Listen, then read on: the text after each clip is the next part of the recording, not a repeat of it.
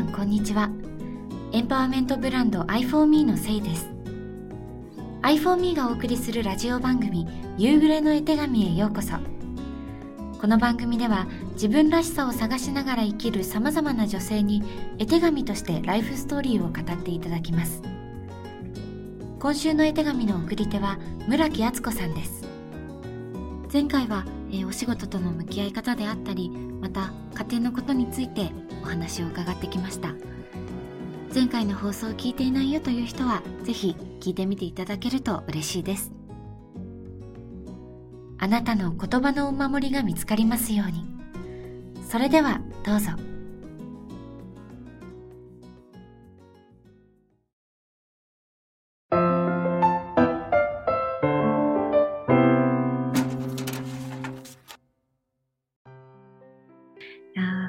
はい。えー、で、まあ、こう、そうやって、こう、一生懸命家庭と両立しながら、厚生労働省でずっとお仕事されて、こう、体感したってなったら、もうなんか、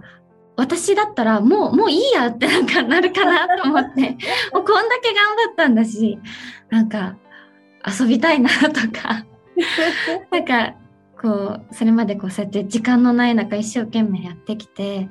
なんかこう自分の好きなことだけしたいってなるかなって思ったんですけど、こうずっとこう体感後も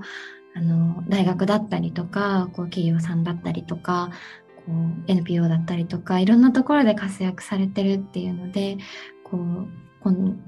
こう次はそういうこうご体感後の活動についてもいろいろお話伺いたいなっていうふうに思うんですけどこう今若草プロジェクトっていうのを、はい、はいなさってますよね。こういろんな女性を支援するプロジェクトだと思うんですけどまずそのプロジェクトについてちょっと教えてもらってもいいですか？はい。あの若草プロジェクトっていうのは10代から20代にかけてかな？そういう女の子若い女性で、まあ、あのいろんな事情でこう悩み事抱えてる生きづらさをを抱えてる人たちを支援するためのプロジェクトで。うんあの瀬戸内寂聴さん。が一番最初に、まあ、私たちこう生きてるうちに何やっとかなきゃいけないかしらねって最初に彼女が言ってくださっていろいろ話しててやっぱり若い女の子のところが一番心配だよね。いろいろ悩み事があってもなかなか相談できないし女の子を取り巻くリスクってやっぱりいろんなのがありますね。から、うん、うん、だからあのそこかねっていう話をしてじゃあちっちゃい NPO を立ち上げてうん女の子の支援をやろうかって言って始めた活動です。もう、うん、5年ぐらいになるかな。であの基本はまあまずこう LINE 相談やってたり、はいはいそれからちっちゃなシェルターを持ってたりっていうことで、今悩んでる子の相談に乗って支援をする。で弁護士さんとかプロのあの福祉のプロの人たちもたくさんいるので、えー、お手伝いをするっていうことをやってます。それからあの今秋葉原に街中保健室、学校の中に保健室あるけど、はいはい、もし学校を辞めたり学校卒業したり不登校になったら使えないよね、うんうんうん、だから街の中にあったらいいのにって言われて街の中に保健室作ってみて、まあ、居場所づくりみたいなことをやったり、うん、あのいろんな活動をやってますね。あのそういう一人一人の女の子のお手伝いと同時にあの別に私たちだけじゃなくて例えば児童養護施設とか、はい、それから子どもシェルターとかあるいは DV シェルターとかいろんな人たちが、まあ、女性のための活動をやってて、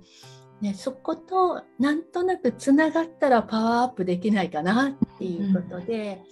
うん、あの横にゆるくつながってこう仲間を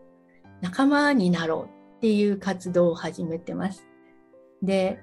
あのそれで良かったのは今あのそういういろんな施設にあのユニクロさんとかね、はいはい、ののお洋服届けたりっていうことができるようになったんですよね。あの必要なとこ手挙げてくださいってうちで取りまとめてユニクロさんのところへ持って行ってユニクロさんから全部の施設に送ってもらうとかっていうことを始められたので、あの一つ一つの施設だとなかなかそういう大きな企業さんとつながるって難しいかもしれないし、はいはい、企業さんもどこの施設を応援すればいいかいろいろあるけど、分かんないよっていうのがあるんで、うんうん、うちがちょっとこうつなぎ役になるっていう活動を始めてみてで我々は勝手に応援団の応援団になるって決めてるんですけど そういう活動もやってます。であのこれからまた少しずつねあのいろんなあ人の声を聞いて活動も強化していきたいなっていうふうに思ってます。はい、ありがとうございます。こう困ってる女性だけじゃなくってこうそれを支援するところまでしっかりこうなんかつながって本当にこうすごいこう力をしっかりあの結集してというかあのサポートしてらっしゃるんだなっていうのがこうぜひこうこれをもし聞いてて困ってるっていう子がいたら、なんかぜひぜひこう相談してもらいたいなって思いますしやっぱりそういうところを相談できる場所って少なかったりとかこう女性の問題って例えば性犯罪が絡んでいたりするとすごく話しづらかったりしてなんかもう一人で抱え込んで気持ち病んじゃうみたいな子ってすごく多いと思うんですけどやっぱこうそういったところにもこうしっ向き合ってこられてるっていうような感じですかね。そうですね。言いにくいよね。いやすごい言いにくいと思います。自分が若かった頃とか子供だった頃のことを考えてもやっぱりほとんど結構たくさんの人は抱えたままでずっといるんだけど、あのまあ安心できる相談場所があるよっていうことをねお伝えして早めに相談してもらおうと思ってあの LINE 相談なんかは特にあの割と若い世代の大学生なんかのボランティアの人なんかも相談員として入ってくれてるので話も合うし、うんうん、あのね、大人からいきなり説教されるみたいなことがないのでですね安心して相談してもらえるんじゃないかなって思ってます。いやなんか本当にこういろんな女性の救いになるような場所になるのかなと思います。でもなんかこうそういう支援続けていく中でもこういろいろまた葛藤があったりとか難しいことたくさんあったと思うんですけどなんかこう難しかったなって思うこととかありますか、うん、そうですねやっぱり私公務員だったから行政っていうか公の施策もやっぱり充実しないといけなくって、うん、でその一方で行政ってやっぱり小回りが利かないっていうか、まあ、公平じゃないといけないとか税金使うんで対象が限られるとかっていうのがあるんで、まあ、そういう意味で NPO ってある意味で私たちはこれやるのって決めたら支援ができるんで、そういうこう NPO の自由度の高さっていうのはすごくいいなっって思ってるんですね。でも一方で公的な資金がないことの辛さもすごくわかるんでどうやってこうなんかどうなんだろうこう両方がこう両方とも充実してうまく協力し合えるような形に持っていくにはどうしたらいいかなとか世の中の人にやっぱり知ってもらって応援団ができないとやっぱりこう大きな声になっていかないと施策が充実しないんでそういうことをどうやったらできるかなとかすごい悩みます。そうですよね。なんかこうどこにもやっぱそこならではの悩みみたいなのがやっぱりそれぞれあるんだなっていうのをやっぱりすごく感じます。でこうなんかそうやって本当大変なことばっかりだと思うんですけど なんか福祉のお仕事ってもちろんこうやりがいもあるけどそうやってこういろんな葛藤があったりとか乗り越えなきゃいけないものがすごくたくさんある世界でこうずっとこう長い間続けていらっしゃる、うん、こうなんかそこの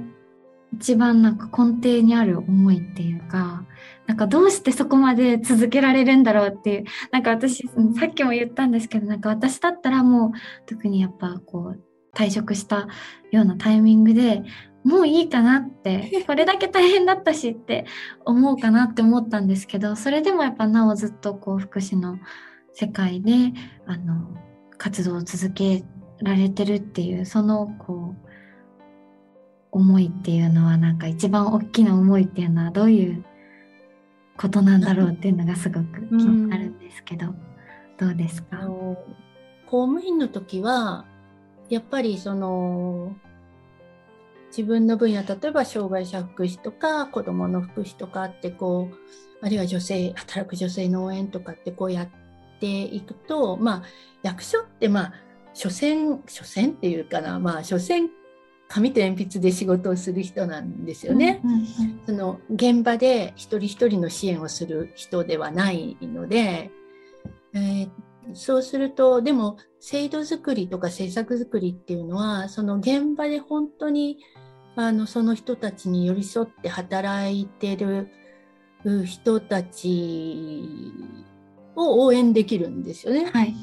でその人たちから今何どんな政策が必要ですかって聞いてでそれを聞きながら政策作ってそれが法律になったり制度になったりすると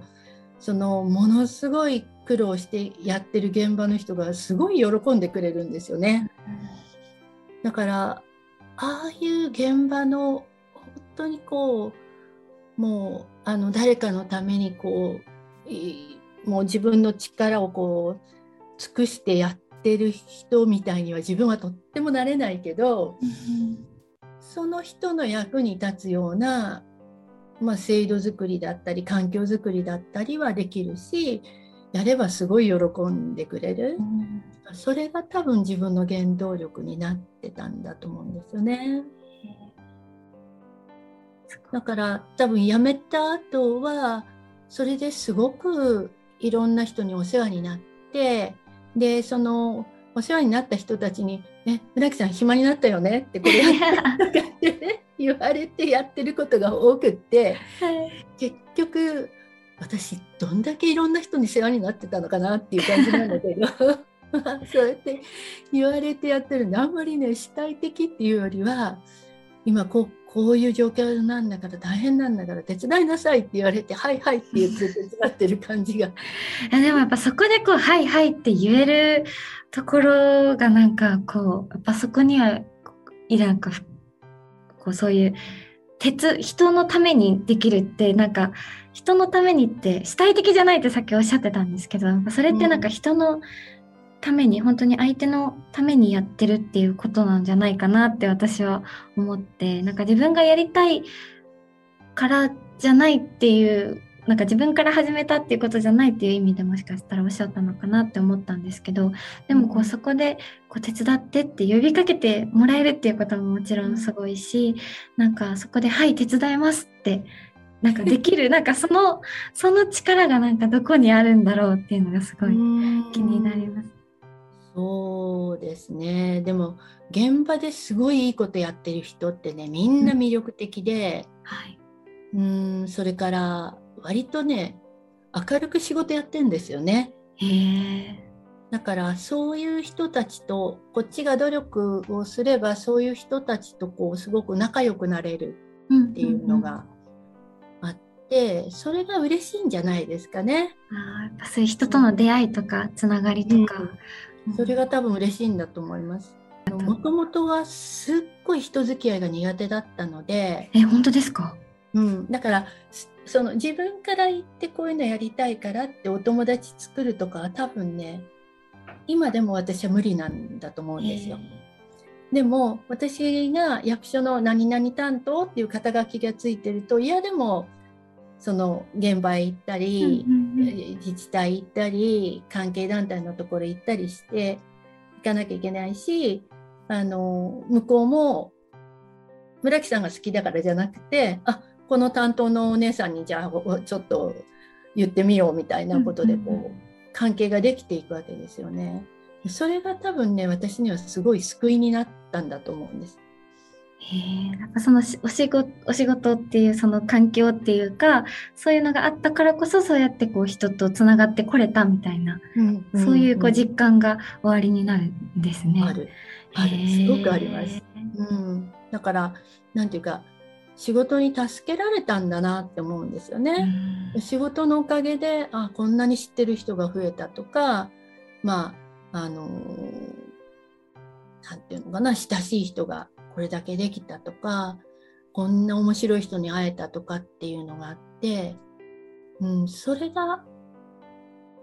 もうそれがあったから仕事やってきたんじゃないかなと思います。ありがとうございます。なんか本当に私もこうこの iForMe のメンバーに入ってすごくいろんな方と出会ったんですけどなんかそういった出会いをこう大切にしていきたいなっていうふうに あの村木さんのお話聞いて改めて感じました。はい、ありがとうございます。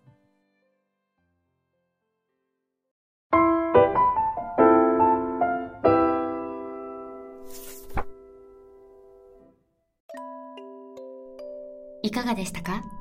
今あなたの心に残る言葉はどんなものでしょうか、えー、夕暮れの絵手紙はホーミーの皆さんと一緒に作る番組です絵手紙の感想はもちろんのこと絵手紙の送り手になりたいまたは送り手になってほしいという方もしくはこんな人の話を聞いてみたいなというような送り手さんのイメージもホーミーの皆様から募集しています i4me の公式 LINE にあるポストからぜひメッセージを送ってください。お待ちしております。それではまた次の夕暮れ時にお会いしましょう。さようなら。